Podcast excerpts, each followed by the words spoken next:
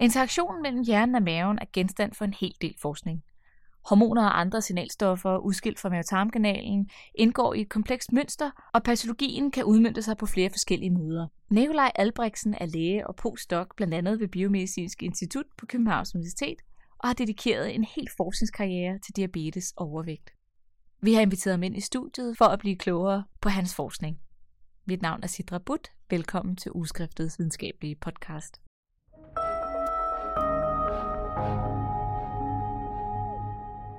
Velkommen til, Nikolaj. Mange tak. Nikolaj, kan du fortælle, hvad du laver til daglig? Jamen, altså til dagligt, der sidder jeg op på Panum Instituttet, og det er der, hvor at lægerne bliver uddannet, det er der, hvor vi får vores basale øh, kundskaber, før vi skal ud i klinikken og blive rigtige læger. Mm.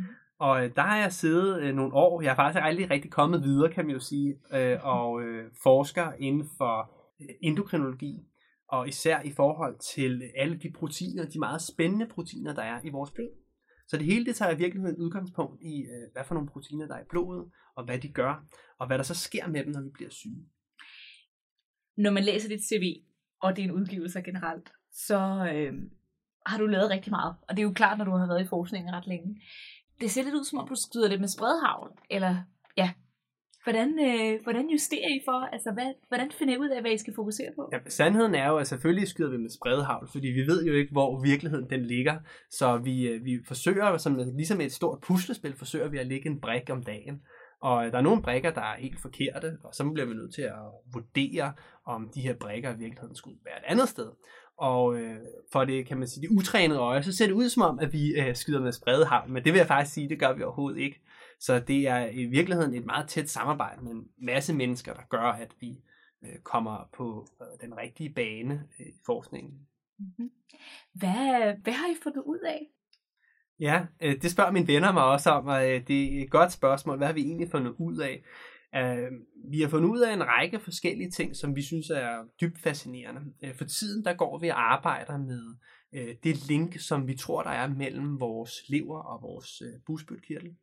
Og det, der er interessant her, det er, at øh, i Danmark, i USA, i Europa, der er der en række mennesker, der bliver overvægtige. Der er en masse række mennesker, der får type 2 diabetes.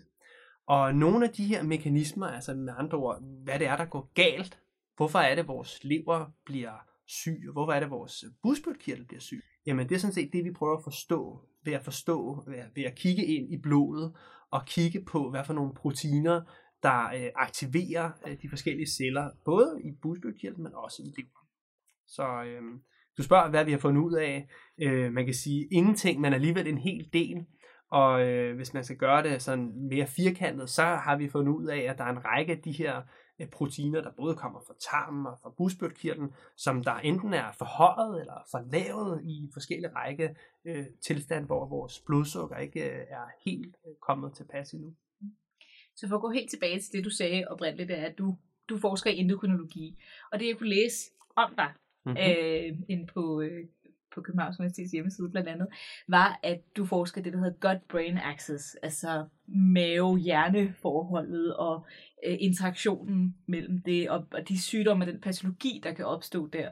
Ja, det er fuldstændig rigtigt. Så altså det vi basalt set for, forsøger at forstå, det er, at når vi spiser, nu skal vi jo snart have aftensmåltid, og det vi forsøger at forstå, det er, hvordan at de her næringsstoffer, vi spiser, hvordan kan de øh, signalere til vores busbødkirtel, og nu skal du altså lave noget mere insulin, og hvordan kan de også øh, komme til at sige til vores hjerne, nu har du faktisk fået nok af den her lasagne. Og det vi så forsøger at prøve at forstå, det er, at de celler, nogle meget specialiserede celler, der sidder i vores mavetarmkanal, de udsender en række små kemiske signaler. De kemiske signaler kommer i blodbanen, de kommer op til hjernen, de kommer op til vores bugspytkirtel, og der, der trykker de så på nogle forskellige knapper, altså nogle receptorer, og øh, det er så faktisk det, der gør, at sørge for, at vores, både vores energiomsætning og vores blodsukker og vores appetit bliver fuldstændig efter den mængde mad, vi indtager. Nu øh, sad jeg igen og så kiggede på, hvad, hvad det er, du har lavet. Jeg kan se, at du har, der er en hel del basal forskning mm. i, i, i det, du beskæftiger dig med. Hvor er klinikken? Hvor mm. du er jo læge i sidste ende. Ja, ja, det er rigtigt. Det er jo i hvert fald uddannet som. Det er fuldstændig rigtigt. Nej, altså, jeg synes, man skal se, øh, at der er en meget tæt forbindelse mellem basal forskning og mellem kliniske forskning. Og øh, vi har enorm glæde af samarbejde med både Gentofte, Hvidovre Hospital, en lang række andre hospitaler i Danmark, men også i, i andre lande. Og det man skal, tror jeg, man skal prøve at forstå det som, det er, at vi snakker meget om øh, translationel forskning, hvor man går fra, fra lab bench, altså man går fra cellerne og musene til mennesket. Men øh, det er egentlig ikke så simpelt, fordi at man kan egentlig også lære noget af de kliniske studier og tage det tilbage til sin lab bench. Så med andre ord, så går den her knowledge-vej, den her videnskabsdeling virkelig i begge retninger. Så øh, perspektivet for øh, vores patienter, det er faktisk lige foran snuden på os. Vi arbejder med dem hele tiden. Så kan du komme med et eksempel på, hvordan du det er en form for motorvej, mm. som du øh, på et tidspunkt har sagt. Mm. Det der med, at, at klinikken hjælper basalforskning, og basalforskningen øh, også, hjælper, også hjælper i klinikken ja. et eller andet sted. Kan du komme med et eksempel på det? Ja, altså jeg synes jo, at nogle, øh, Øh, et rigtig godt eksempel, det er jo ikke mig, der har været med til det, men det er jo så en masse række af vores øh, øh chefer og dem, vi arbejder sammen med, det er jo i virkeligheden hele den her nye klasse af antidiabetisk medicin, som der jo egentlig er funderet, i hvert fald et godt stykke af vejen i Danmark og også i Tyskland. Og øh, man kan sige, at de her meget basale forståelser for, hvordan vores blodsukker bliver reguleret, de har jo så givet mulighed for en øh, lang række nye behandlingstiltag, som der nu bliver brugt i ja, faktisk hele verden. Øh, så det kan man sige sig selv er ret unikt. Så øh, forståelsen af de basale principper kan muliggøre, at vi faktisk får nogle nye behandlingsmodaliteter. Øh, og det er sådan set et af de spor, vi arbejder på ind på laboratoriet.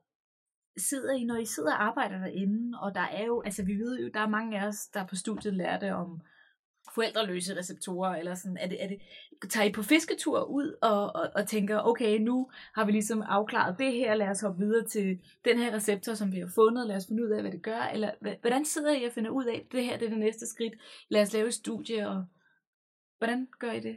Ja, det er jo en enormt spændende spørgsmål, altså man kan sige, og øh, jeg tror, øh, en måde man kan prøve at forstå det på, så kan man jo enten gå på fisketur, og jeg elsker at fiske, øh, både i forskning, men også sådan privat. Men øh, nogle gange så øh, kan fisketuren altså bidrage til at identificere nogle helt nye øh, ting, altså nogle nye fysiologiske forståelser for vores krop og for sygdomslæren. Øh, og det har man jo set inden for genetikken. Og et felt, som vi arbejder meget med, det er noget, vi kalder for øh, plasma proteomics. Det er en af de her øh, nøgleord, som ikke rigtig nogen forstår. Forstår det dog nok selv. Men øh, det, det er meget basalt går ud på, det er egentlig at tage en, et fingerprik på dig, altså en lille blodprøve for din finger. Og ud fra den blodprøve, der kan vi faktisk se rigtig meget om, hvordan din krop fungerer. Og øh, det er faktisk et meget basalt teknologisk udvikling, som vi laver i samarbejde med Max Planck Instituttet i München, hvor jeg har kommet de sidste par år. Og øh, det er så, at vi har fået rykket en del af det her op til København. Og øhm, hvis man nu forestiller sig, at man tager en blodprøve på dig eller hos mig en gang om året, jamen så er ideen i virkeligheden af, at øh, vi kan se, hvordan vores krop udvikler sig, og hvornår det går galt. I virkeligheden, hvornår bliver vores fedtstofskifte, øh, hvornår går det i det forkerte retning, eller hvornår går vores blodsukkerkoncentration øh, i den forkerte retning. Så det er jo fisketuren. Men øh, vi arbejder meget fokuseret på en række spørgsmål, og øh, på den måde, der øh, går vi altså helhjertet for at undersøge om for eksempel, øh, nu arbejder vi så meget, jeg sagde, med leveren og busbødkirtlen. Der har vi nogle helt specifikke spørgsmål, hvor at udfaldet er ja eller nej. Eller, det er sådan, vi opfatter det, men det er det så bare overhovedet heller ikke alligevel. Og det, jeg tror, man skal se det som, det er, at fisketuren ligesom øh, giver næring til de specifikke spørgsmål, og de specifikke spørgsmål, man stiller i forskning, de kan så svare på vores lange fisketure. Så jeg tror ikke, man kan leve uden nogen af dem. Og vi står så faktisk imellem med en fod i hver lejr. Mm, okay. Nu kan jeg jo også øh, læse derinde, at i øh, forskning har jo brug for midler. Mm. Og øh, nogle af de midler kommer jo fra Novo Nordisk Fonden. De er jo kendte for at vil forske i øh, endokrinologi, især i diabetes. Øh, og der skal man huske at skille imellem selvfølgelig Novo Nordisk Fonden og Novo Nordisk AS, skulle jeg så forstå. Hvad betyder det, at der er den her øh, opbakning rent økonomisk? Jamen altså, jeg synes jo, øh, jamen jeg vil ikke sidde her i dag Og nu var det ikke med Novo Nordisk Fonden, men for det fri forskningsråd fik jeg øh, for nogle år siden et, øh, et forskningsstipendie som medicinstuderende. Og man kan sige, hvis det ikke eksisterede på det tidspunkt, jamen så er jeg ikke sikker på, at jeg havde været her i, i, i studiet med dig. Så øh, med andre ord, så er forskningsmidler både private for, som du nævner, for en fond, men også offentlige er helt, øh, helt afgørende for, tror jeg, for vores øh, velfærdssamfund, vores øh, forståelse af sygdomme, og men også især, hvordan skal vi behandle sygdomme og vores patienter i fremtiden. Så det er for mig et, øh, et essentielt komponent af det at virkeligheden at, at være her i, i København. Mm. De her penge, og den her, jeg synes, når man sådan overordnet ser, eller så kan det være, at jeg bare kender rigtig mange, der forsker i diabetes generelt, så øh, har jeg det indtryk, at Danmark er ret førende i diabetesforskningen. Er det rigtigt forstået, eller hvordan? Jamen, jeg synes, at det hele taget, synes jeg, at Danmark er øh, meget førende i en lang række felter inden for videnskab. Og øh, vi har jo haft sådan en naturlig, kan man nok kalde det, interesse inden for diabetes. Og det skyldes øh, jo, kan man sige, også fundamentet for Novo Nordisk. Øh, men øh, det man også skal huske på, det er, hvis man tager til områder som Boston i USA på østkysten, eller hvis man tager til San Francisco på vestkysten og tager til Stanford University, jamen så vil man jo se, at øh, det samlede øh, forskningsbudget på Stanford, det svarer faktisk til, hvad vi har i hele Danmark.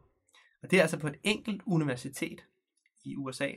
Så hvis man tager det i betragtning, så synes jeg faktisk, at øh, vores kollegaer gør det helt unikt her i, i Danmark. Du har arbejdet med din professor Jens Jules Holst. Hvordan kom du, kom du til at arbejde med det her, og hvordan kom du til at arbejde med ham? Ja, øhm, jamen jeg, sad, jeg tror, det startede med, at jeg sad til en forelæsning med Jens Holst øh, i lungefysiologi. Og jeg ved ikke, om øh, der er nogen, der har været til de her forelæsninger, men øh, det, her, det var jeg i hvert fald. Og det, som der ligesom var fællestræk, det var, at vi forstod egentlig ikke så meget af, hvad han, hvad han sagde. Og det var fordi, at det meste af det, øh, forelæsningen gik ud på, det var i virkeligheden øh, formler. Og de her formler, matematiske formler, synes jeg var vildt inspirerende, fordi jeg øh, elsker matematik, men øh, det er også noget, øh, noget svært at forstå. Men med andre ord er det også meget fascinerende, at man kan beskrive kroppens funktioner ud for ja, et, en, en ligning. Øhm, og øh, i samme periode, der var der en, øh, en artikel om, om Jens i, øh, i, på universitetets hjemmeside. Den læste jeg så med øh, stor interesse, og så skrev jeg til ham om, at men jeg kunne få lov til at komme op og hilse på ham, og jeg var meget velkommen. Og det var i 2009, tror jeg, og så har jeg faktisk ikke rigtig helt forladt stedet endnu. Øh, så det har været en, øh, en, en stor oplevelse, må jeg sige. Mm-hmm. Og hvad er det helt præcis, han beskæftiger sig med? Jamen altså, jeg vil sige, vi beskæftiger os med at forstå øh, de signaler, der kommer fra vores mavetarmkanal. Og øh, de signaler, de har altså betydning for, ja, nogen vil sige alle organer. Hvis man er sådan lidt mere øh, neutral, så vil man sige, de har i hvert fald sær meget betydning for vores husbyrkirtel. De har stor betydning for vores appetitregulering. Og øh, det, som vi prøver at forstå, det er virkelig sådan en helt grundlæggende ting, hvordan vores krop fungerer. Altså, hvordan kan vores krop håndtere, at vi spiser en, øh, en øh, øh spiser aftensmad, for eksempel. Hvordan, øh, hvordan foregår det rent praktisk? Og øh, det gør vi ved hjælp af cellemodeller og dyremodeller, og så har vi en lang række, det vi kalder for biokemiske metoder, til ligesom at kvantificere, hvor meget af de her øh, forskellige komponenter fra mavetarmkanalen, hvad er, hvad er hver deres betydning i virkeligheden for, for det her øh, signal, der nu kommer derfra. Øh, så det er jo ligesom det, som, som vi har arbejdet med de sidste, de sidste par år. Mm. Nu sad jeg og læste igen på nettet og tænkte, okay, lad mig lige prøve at google gut-brain axis, eller brain-gut axis. Mm-hmm. Og så kom det jo frem, og det har det faktisk også været meget i medierne her på det seneste, øh, omkring at jamen, hjernen og hjernen hænger også både sammen rent sådan biokemisk og sådan med appetitregulering med videre, men også psykosomatisk mm-hmm. et eller andet sted. Altså sådan noget med, jamen, øh, tarm, din tarmflora siger også noget om, om du kan have tendens til at udvikle depression osv. osv. Øhm, er det noget helt ved siden af, hvad I laver, eller altså, er det, I er hardcore proteinforskere, mm. eller hvordan? Ja, ja, nej, nej, bestemt ikke. Jeg synes, det er, at du hammer jo lige ned i en diskussion, vi jævnligt har det er jo, øh, hvad er det egentlig, der styrer hvad? Mm. Og øh, nu er man kommet frem til, at i hvert fald bakterierne i vores øh, mavetarmkanal kunne styre nogle af de her biokemiske signaler, som vi undersøger. Og øh, det er mm, det er bestemt muligt, og der foregår jo en, en, en række øh, studier faktisk udgået fra Københavns Universitet omkring det her. Og der er vi faktisk øh, også førende inden for det område, så man kan sige, øh, øh det fagner meget bredt, det forskning, der foregår på, på, på, på sund. Øh, jeg tror, det er kompliceret. Jeg tror ikke, man kan øh, isolere en faktor, der hedder øh, mikrobiomet, altså bakterierne i tarmen, eller, øh, eller vores enkelvis øh, hormoner, som vi tænker på. Jeg tror, det er lidt mere kompliceret. Og det er derfor, jeg er stor tilhænger af det her fisketurskoncept, som vi laver med Mathias Mann over på Proteincentret, som der er min anden, kan man sige, øh, mentor eller vejleder. Øh, og øh, det er jo meget interessant, fordi at man så kan tilføre ny viden øh, ud over den, som man har, altså ud over den her mere stilistiske ja-nej spørgsmål, øh, sætter et eksperiment op i en mus, gør musen nu nu det, som vi forventer, øh, når vi måler på øh, parametre 1, 2 og 3. Men hvis du nu forestillede dig, at vi havde øh, 2.000 parametre, så begynder det at blive lidt kompliceret. Og det vi så kan se i mennesker, det er, at øh, der er faktisk en lang række af de her parametre, der ændrer sig. For eksempel øh, noget så simpelt, hvis man taber sig i vægt, så er der øh, en 400-500 proteiner, der ændrer sig. Og en lang række af de her proteiner, de har snakker sammen med vores immunforsvar. Nogle af dem snakker sammen med vores øh, knogler. Og på den måde sker der nok en ret kolossal ændring, både når vi stiger i vægt, eller når vi taber os i vægt, Øh, lige nu faktisk går vi at interessere os meget for øh, overvækstkirurgi, det der hedder gastric bypass. Og der kigger vi igen på både med meget specifikke spørgsmål, men også med vores fisketur, det her plasma proteomic, og kigger på, hvad sker der egentlig? Hvad er det for nogle signaler, der kommer fra den her mavetarmkanal, efter man er blevet opereret? Det synes vi er dybt fascinerende. Omkring det med diabetes, altså der er jo type 1 og type 2, ikke? hvor type 1 er jo ligesom hvad det hedder, mangel på insulin, eller hvor man i hvert fald ikke, ja, ikke producerer insulin, eller hvad mangel på insulin. Øh, og type 2 er jo en form for insulinresistens. Ja, det har man troet, og det er jo det, der står i vores fysiologibøger. Og man må nok tilstå, at øh, det er jo også ked af, at vi underviser også en del, eller har i hvert fald gjort det, at det er jo ikke helt rigtigt. Der mangler ligesom nogle ting i puslespillet. Og øh, så man har gået og sagt, at øh, jamen, hos type 2'erne, der mangler vi insulin, eller vi producerer ikke nok insulin, fordi vi bliver insulinresistente. Og til sidst så bliver vores beta-celler, de bliver trætte og går hen og dør.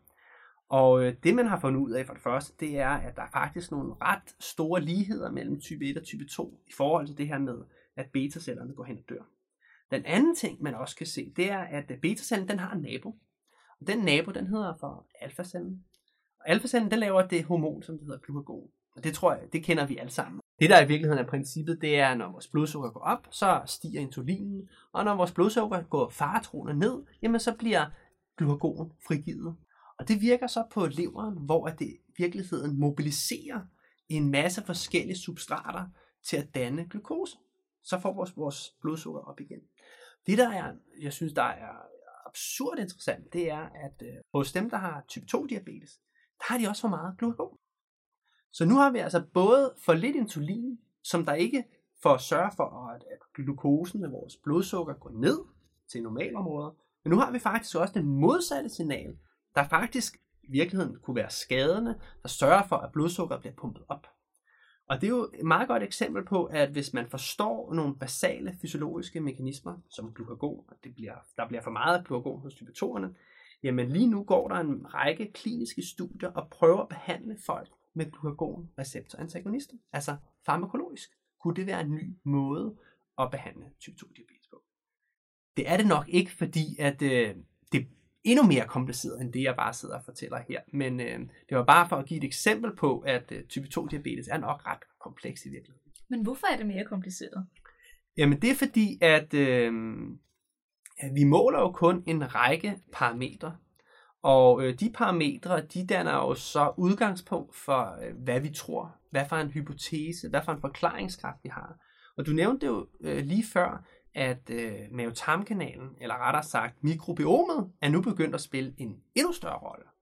Og øh, det kunne man ikke gøre, medmindre man kunne kigge ned i afføringsprøverne for de her mennesker, og i virkeligheden se, hvad er det for nogle bakterier, og hvad kan de her bakterier i virkeligheden gøre med de her kemiske signaler, eller med en lang række andre øh, biokemiske signaler. Så øh, øh derfor så er fisketuren, tror jeg, øh, vigtig for vores sådan, forståelse af sygdommen som helhed.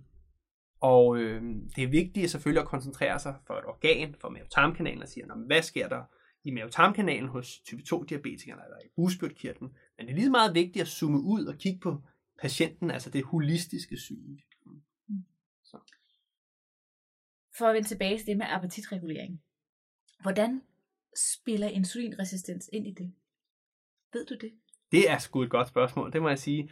Øh, man kan sige, at øh, der er en lang række hormoner, der virker insulin, øh, eller der virker appetitregulerende. Øh, og øh, det vi i virkeligheden begynder at forstå mere af, der er måske en lang række flere, end vi troede, der var.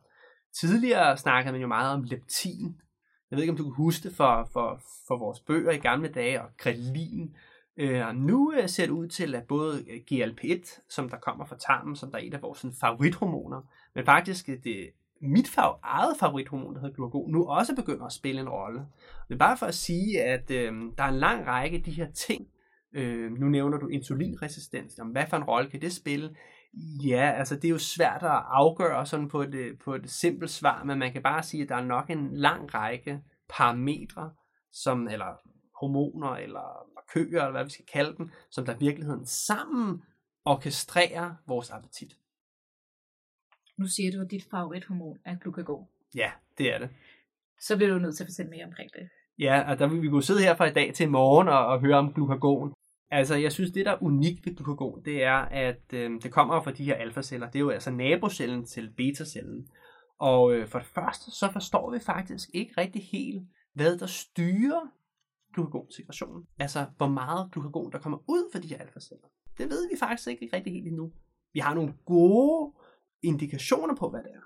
Vi ved, at hos du og jeg, der vil, når vi tager øh, øh 75 gram sukker, altså det vi kalder for en OGTT, så vil glukagonsekretionen falde. Og hvis man tog den samme type patient, eller med samme person, men med type 2 diabetes, jamen så vil glukagonsekretionen faktisk stige. Så det er det, vi kalder for den paradoxe hypersekretion af glukagon. Og hvorfor den er der, det har vi ikke helt forstået. Men øh, vi er faktisk i gang, både klinisk, som vi snakkede om før, sammen med Steno og Gentoft, om at finde ud af, jamen, øh, hvorfor er glukagonen forhøjet hos patienter med type 2 diabetes. Og det vi egentlig har fundet ud af, det er, det er den måske i virkeligheden ikke på grund af type 2 diabetesen. Nej, det er den på grund af, at der sidder et andet organ, der har stor betydning også for type 2 diabetes. Det er leveren. Og øh, i virkeligheden begynder der at fremstå et helt nyt felt, hvor at man måske skal koble organerne meget mere, end vi har gjort indtil videre. Så man ikke bare kigger på busbødkirken, men man også kigger på den her vi kalder det crosstalk, eller interaktionen mellem vores busbødkilde og vores lever. Hvis man med andre ord forstår, at der er et telefonkabel, der går fra busbødkilden til leveren, og lige pludselig bliver det klippet over. Hvad sker der så?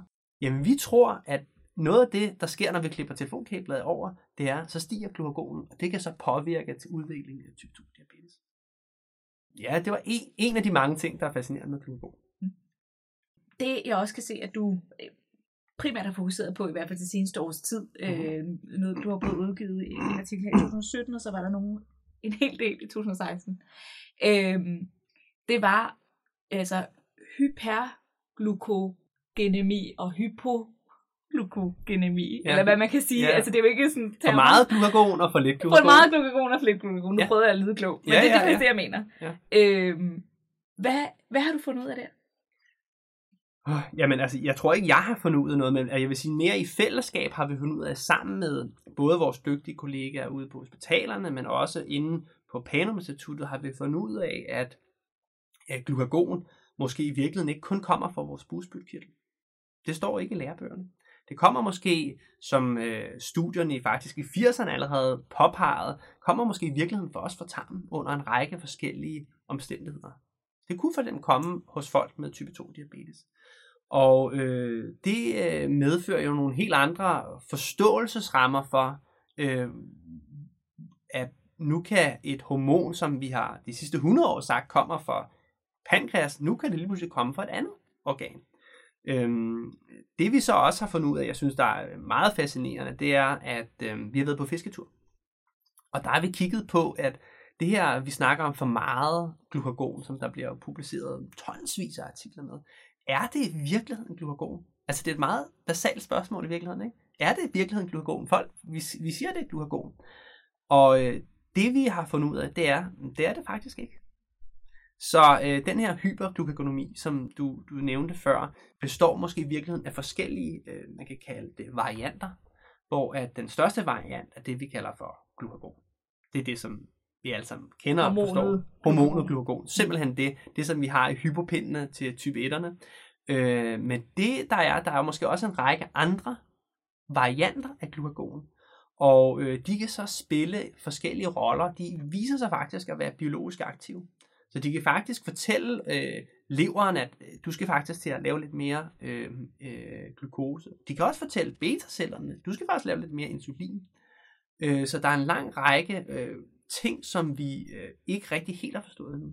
Blandt andet har vi set, at øh, hos folk, der er, har en påvirket nyrefunktion, jamen der optræder de her glukagonvarianter oftere, end de gør hos normale.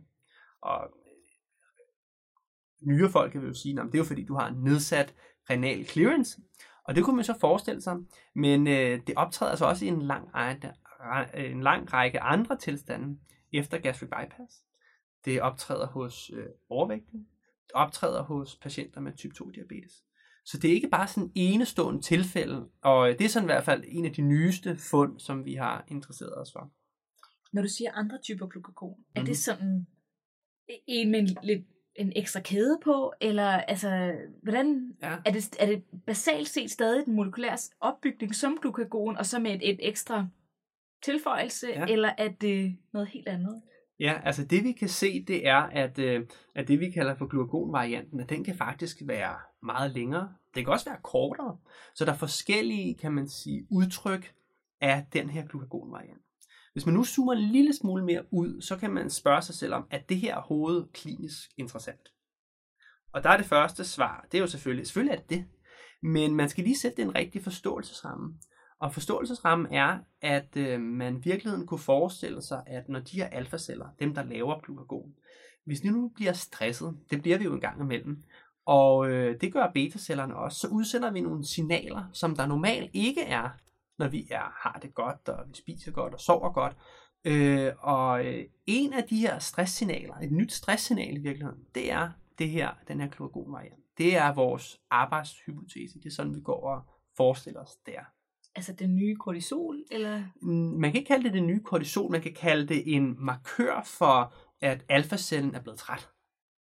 Så øh, med andre ord har vi nogle markører for, at vores betacelle bliver træt. Det er noget, der hedder proinsulin, og man kan også måle insulinmængden i kroppen, men øh, her der, øh, der tænker vi egentlig mere over, at nabocellen, alfacellen, den bliver træt, den bliver måske, den får noget inflammation fra nogle andre celler, der kommer, der både stresser betacellen, men også alfacellen, og øh, at den her alfacelle så som svar på det her i virkeligheden, begynder at ikke rigtig at kunne finde ud af at lave glukagon, så laver den sgu nogle andre ting.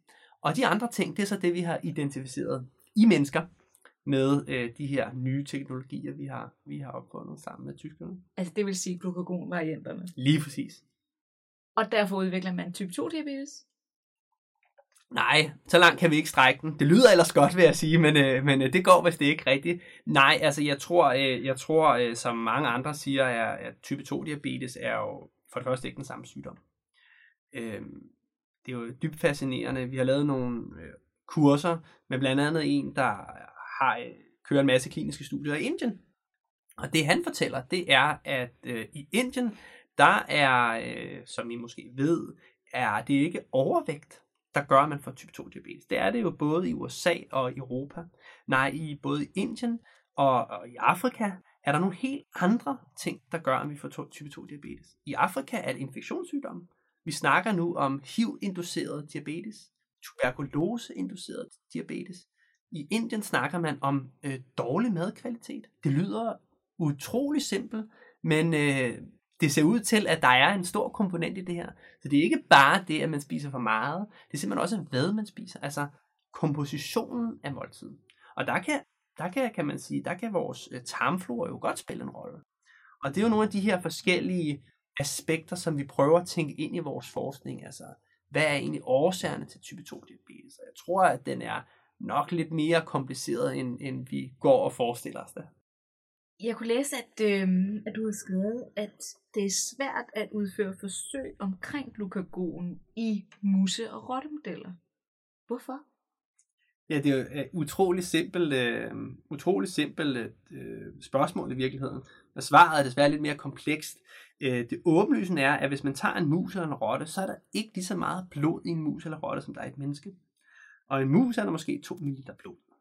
Og øh, det gør, at øh, de metoder, vi kalder det immunologiske metoder, øh, ELISA og radioimmunoassay, dem kan man faktisk slet ikke bruge. Altså, det har man ikke kunnet bruge så vi gik sammen med øh, et svensk biotekfirma, og øh, sammen udviklede i virkeligheden en ny metode, der kunne måle glukagonresponser øh, under forskellige stimuli i mus og i rotter.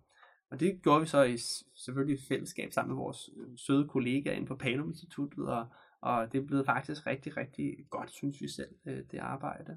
Øh, fordi at ikke bare, at det giver noget ny viden om segregationen af det her hormon i mus og rotter. Nej, jeg synes næsten det er vigtigt, at det er, at det faktisk øh, nu muliggør, at øh, på virkeligheden på verdensplan, at andre også kan lave de her målinger, fordi det nu er et kommersielt produkt. Øh, og det synes jeg jo er en del af forskningen. Det er jo ikke bare at sidde med håret i postkassen og undersøge ting, som ingen andre kan få lov til. Nej, det er jo lige så meget at dele den viden og sørge for, at andre også får adgang til den og kan benytte sig af den. Så det I ligesom gør, det er, det er lidt ligesom kejserens nye klæder, ikke? Altså, jamen, jo, jo. Altså, det er det jo lidt sådan, at, er, du, er I nu sikker på, det I tror, sådan som I tror, tingene foregår, er sådan som de, eller er ja. det, de er? Ja, eller? ja. Altså, øhm, jeg tror ikke, tingene er, som de er, eller som de ser ud til at være, og jeg ved jo godt, øh, både når vi snakker med vores studenter, så pakker man tingene lidt firkantet ind, og det gør man jo også, kan man også gøre over for patienterne. Og man ved jo godt, at øh, tingene er mere komplekse, og det ville selvfølgelig være fantastisk, hvis vi, kunne, hvis vi kunne give hele sandheden. Men øh, det er jo også en del i, jeg tror, i menneskets natur, at vi bliver klogere. Og vi finder ud af, at vi har taget fejl, men vi finder også ud af, at øh, nu har vi faktisk fat i den lange ende. Så øh, jeg vil ikke kalde det kejserens nye klæder, det synes jeg ikke, det er. Men, øh, men øh, du har da ret i, at øh, der kan da godt være komponenter i det. Øh, men det vigtige er jo i virkeligheden, at vi finder ud af, øh, at øh, hvad det er, altså hvad det, de underliggende ting er i forhold til sygdommen, eller i forhold til nogle af de her mavetarmhormoner, vi snakkede om. Så vi skal jo ikke lade os stoppe af, at man har taget fejl, eller dem på den anden side af Atlanterhavet siger noget andet. Nej, vi skal jo fortsætte vores arbejde og forsøge at blive klogere. Nu nævnte du Stanfords budget i forhold til, øh, hvad hedder det danske hernede for lidt før. Hvordan tænker de i udlandet? Blandt andet, ja, transatlantisk, eller hvad man kan sige. Altså, tænker vi meget anderledes her i forhold til dem? De har jo meget større budgetter, ligesom måske et andet incitament. Har du mærket en forskel? Eller kunne fornemme en forskel? Ja, jeg har kommet en del i München, og jeg er kommet en smule i Boston også, og øh, jeg synes det er ikke fordi, at, øh, at vores tankegang er sådan komplet øh, forskellig, men man kan sige, man tænker måske alligevel på en anden måde. Hvordan skal man forstå det? Jo, øh, jeg tror for det første, at øh, som du nævnte før, så er budgetterne anderledes. Og det der også er ved nogle af de her steder, det er jo, at øh, folk kommer jo til de her steder fra hele verden. Så man har en ekstremt selekteret gruppe af mennesker, som du aldrig vil finde. Du vil ikke finde dem særlig mange steder i verden, fordi de kommer jo fra Kina, de kommer fra Indien, de kommer fra Sydamerika, rejser dertil for at lave den her forskning, som man måske kun kan lave meget få steder i, i verden. Øh, så det i sig selv skaber jo et ret unikt miljø, og øhm, det er jo et miljø, som de har været mange år om at opbygge.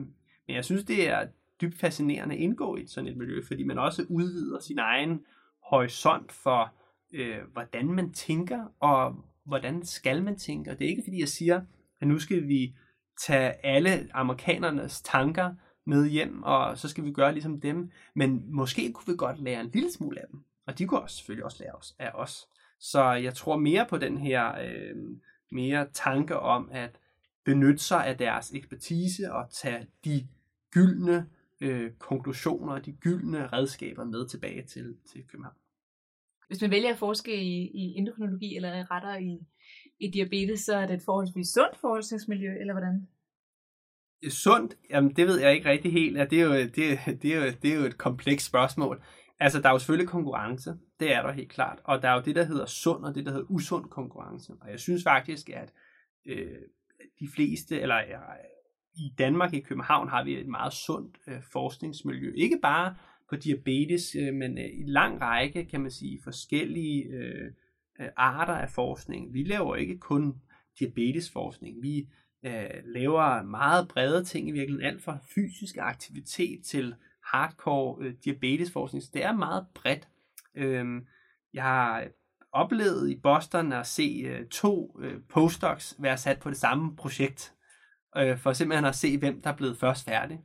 Og man kan sige, det er jo sådan en tankegang, som jeg for eksempel ikke synes er, øh, jeg ser den ikke særlig inspirerende eller motiverende, og sådan en form for forskning eller ledelse, eller hvad man skal kalde det, ser jeg ikke rigtig så meget af i, i, i hvert fald i de områder, eller de grupper, jeg indgår i i København og, og i, i München.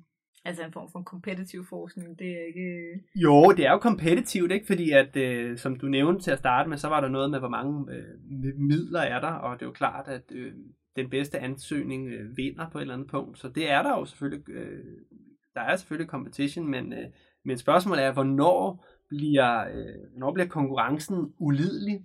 Og øh, det er heller ikke øh, ukendt øh, af, af folk øh, i, på forskellige amerikanske eliteinstitutioner, at man ser, at øh, for eksempel deres celler, som der skal stå i en inkubator ved en bestemt temperatur, bestemt øh, CO2-niveau og sådan noget, jamen når de kommer der om søndagen eller mandagen, eller hvornår de nu kommer tilbage på arbejde, jamen så står de ude på skrivebordet, og så er deres forsøg i virkeligheden ude. Så øh, den form for, kan man sige, øh, øh, competition, synes jeg ikke rigtig helt, vi har i Danmark. Og det håber jeg heller ikke, vi får.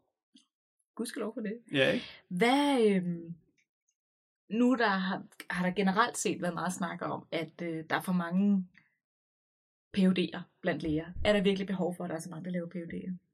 Hvad tænker du om det? Jamen jeg tænker, at ligesom mange andre overskrifter, øh, så er det sådan lidt ny, øh, unuanceret i virkeligheden. Og det er det, fordi at øh, vi vil jo gerne sammenligne os, vi vil gerne sammenholde os med andre lande i verden, og vi vil jo på en eller anden måde også gerne skabe mere viden i Danmark. Fordi at øh, viden kan man jo se, det kan økonomerne jo se, det er jo faktisk vejen til velstand. Og hvis vi tager det øh, udgangspunkt, så synes jeg, at det er vigtigt, at vi fortsætter øh, en stor satsning inden for forskning, også for lægerne, fordi at øh, lægerne skal jo i virkeligheden udføre en lang række kliniske forsøg, og øh, de skal også forstå, hvordan lægemidlerne virker, og hvorfor de ikke virker. Øh, så jeg ser det som essentielt, i virkeligheden en pligt for os begge to, at indgå i, på et eller andet plan i videnskaben, for at gøre os selv bedre, som, som både som faglig professionel, men også i forhold til kommunikationen, fordi det er jo også noget, man lærer under nu nævnte du øh, phd studierne Øh, det er jo noget, man lærer som phd studerende Det er jo i virkeligheden at formidle, eller i hvert fald at prøve på det, øh, i form af videnskabelige øh, øh, artikler.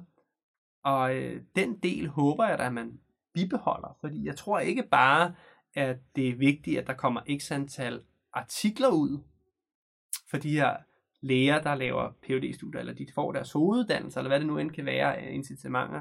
Nej, jeg tror, det er lige så vigtigt, at vi øh, opgradere. Vi har en, en suveræn, god postgraduat uddannelse af vores læger. Så øh, jeg ser det bestemt ikke som noget negativt. Siger forskeren. Siger forskeren. lige præcis. Hvad med dig selv? Du er, lige nu er du postdoc. Ja. Inden ved, øh, hvad var det, biomedicinsk Institut og Metabolismecentret og Proteincentret. Det er forfærdeligt mange affiliationer, men øh, ja, jeg sidder inde på Panum Instituttet, og så har jeg benyttet mig meget af øh, at rejse rundt Øh, ikke som en cirkus, men, øh, men, øh, men øh, samarbejdsmedfører og været på nogle ophold på forskellige steder, som jeg har haft stor, stor glæde af, synes jeg. Og øh, et af de ophold, især i München, har i virkeligheden skubbet mig frem til øh, noget af det, som jeg interesserer mig utrolig meget for, og det er den her øh, at kunne identificere tusindvis af proteiner i blodet. Altså bare for at sige noget, da vi startede med det her, der kunne vi identificere måske et par hundrede proteiner. Det er fem år siden. Nu kan vi identificere flere tusind, så man kan sige, der sker altså noget. Det er ikke fordi, vi står stille, vi træder ikke vande på den måde. Men man kunne så spørge, hvad kan man bruge det til? Ja, det er jo, øh, det er jo altid lidt kompliceret. Øh, det er jo svært lige at komme med en, en decideret impact. I USA bruger man faktisk nogle af de her metoder i, i, i, øh, i klinikken. Jeg ved, i Boston-området bruger man det for eksempel til akut appendicit. Hos børn bruger man det især de her metoder til virkeligheden at pinpointe, der er nogle særlige proteiner, der stiger. Og det er faktisk så indikationen på, om gastrokirurgerne, hvem det nu er, er, skal gå ind og operere.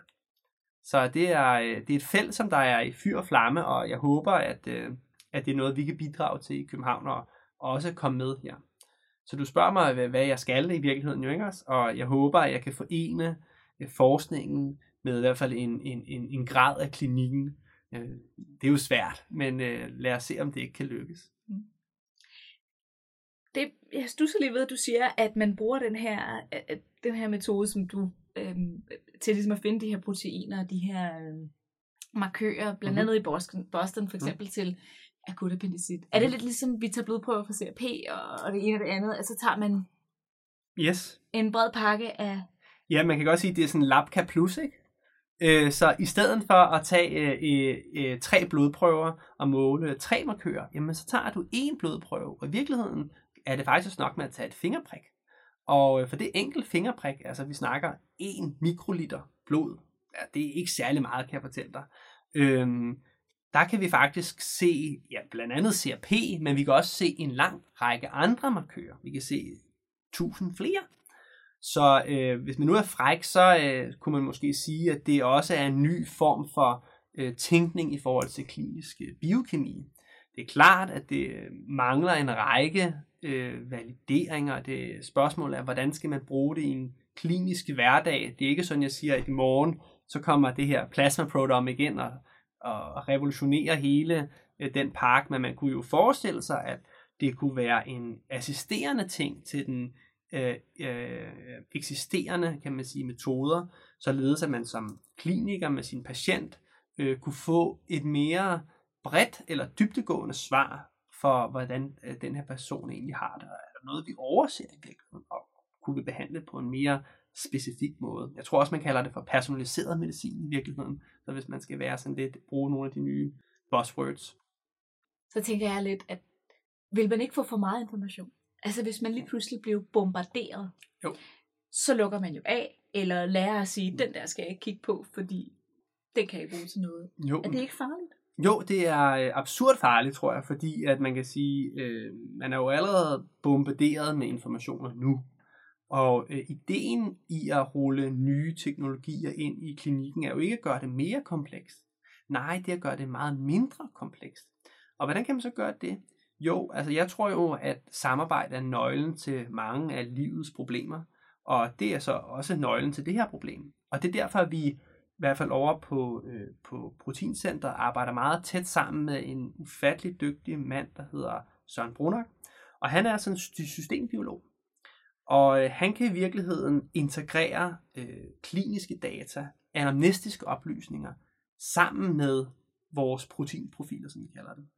Så man i stedet for, at man skal have en lang række forskellige oplysninger, så kan man måske i hvert fald, lad os bare fantasere lidt om det her, at man i virkeligheden fik et, et, et, et trafiklys. En, der var rød, en, der var gul, og en, der var grøn. Lidt ligesom i øh, modtagelsen i virkeligheden, hvor man kunne sige, når man var der faretegn her på patientens vedkommende, eller var der ikke, at den har en klaret frisag, baseret på en lang række forskellige modaliteter. Det er i hvert fald, som jeg tror, og jeg håber, at sådan sundhedsvæsenet går mere i den retning. Kigger på det mere holistisk, men smart. Så man ligesom får et fingerpræg, eller sådan man får en fornemmelse af, hvilken vej man kan gå, eller hvor man er henne i... Øh... Ja, altså man kan sige med andre ord, at øh, man i stedet for, at man øh, ser, at nu kommer der øh, nye markører, og ser det som, åh oh, nej, nu skal jeg til at forholde mig til dem her, men man er for, forsimpler det, således at man i virkeligheden bare samler en lang række markører i en enkel, man kan også kalde det en score, eller det kan have forskellige navne, det her. Jeg brugte, øh, jeg brugte øh, sammenligning med trafiklys i virkeligheden, men at man får simpliceret de her enorme data, som der virkelig eksisterer på os, til noget, måske noget klinisk anvendeligt. Det er i hvert fald det, der er vores drøm. Jeg står og tænker, jeg begynder at tænke lidt på øh, sådan en tech-analyse, hvis du ved, hvad det er. Mm. Altså det der med, at du har en, en, en det er jo øh, rent sådan øh, korrelationskaskaden, ja, ja, ja. Den, den analyserer, ikke? Jo. Øhm, og forskellige dele af den. Og så til sidst, så spytter den svar ud, mm. i henhold til, hvordan vi ligesom skal, ja. skal agere. Ja, at det er jo virkelig den tankegang. Og man kan sige, den, den består i virkeligheden af to ting. Ikke? Den består af øh, af noget apparatur, der kan identificere de forskellige dele af korrelationsskalaen. Men den skal også have en hjerne, den skal have en beslutningskraft, der kan dissekere ud de her forskellige komponenter og sige, Nå, men, hvad er så konklusionen? Og det er derfor, at man ikke bare kan sidde og kigge på øh, proteinprofiler, som jeg nu godt kan lide at kigge på. Nej, man bliver nødt til at kigge det i fællesskab med folk, som der har forståelse for, hvordan, virkelig dem der er hjernen, ikke? Øh, hvordan man kan integrere de to ting for at komme med et simpelt svar. Mm. Det er det, der er, det er det, der er nøglen, tror jeg. Eller en simpel handling, ikke? Altså, hvad Eller skal du gøre nu? Lige præcis, ja. ikke? Giv ja. antibiotika. Ja, eller giv plasma. Eller, ja. ja, lige præcis. Mm. Er der noget andet, du gerne vil bemærke? Noget, du gerne vil sige her til sidst? Noget, du har på hjerte? Mm, nej, jeg ved ikke, om jeg har noget på hjertet. Jeg tror, jeg, øh, jeg synes, det vigtigste budskab, hvis man har sådan et, det er virkeligheden at, øhm, at tænke lidt over øh, den her forskel mellem basal forskning og klinisk forskning, som er lidt mere flydende. Så at man i stedet for ser som om, at den at man, øh, det er jo det er dem, der sidder og arbejder med musen, eller det er dem, der står ude og tager blod for patienterne. Men måske øh, lærer lidt mere af hinanden, og, og ser det som lidt mere en, en integreret del. Og det kan man sige, det er der jo masser, der gør allerede, men øh, min appel er bare i virkeligheden til, at man gør det endnu mere, fordi jeg tror, at øh, jeg tror faktisk, der er ret meget at hente.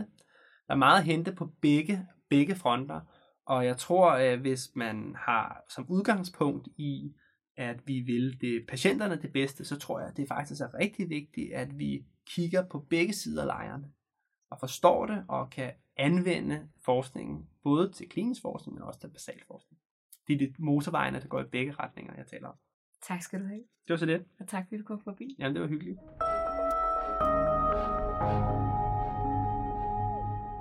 Tak til Nikolaj Albrechtsen for at udvide vores horisont og for at vende vores almen viden lidt på hovedet. Og som altid vender Ugeskriftets videnskabelige podcast tilbage igen om 14 dage med mere spændende videnskabeligt indhold. Har du lyst til at formidle din forskning til andre lægekolleger, så tøv ikke med at kontakte Ugeskriftet. Send en mail til cim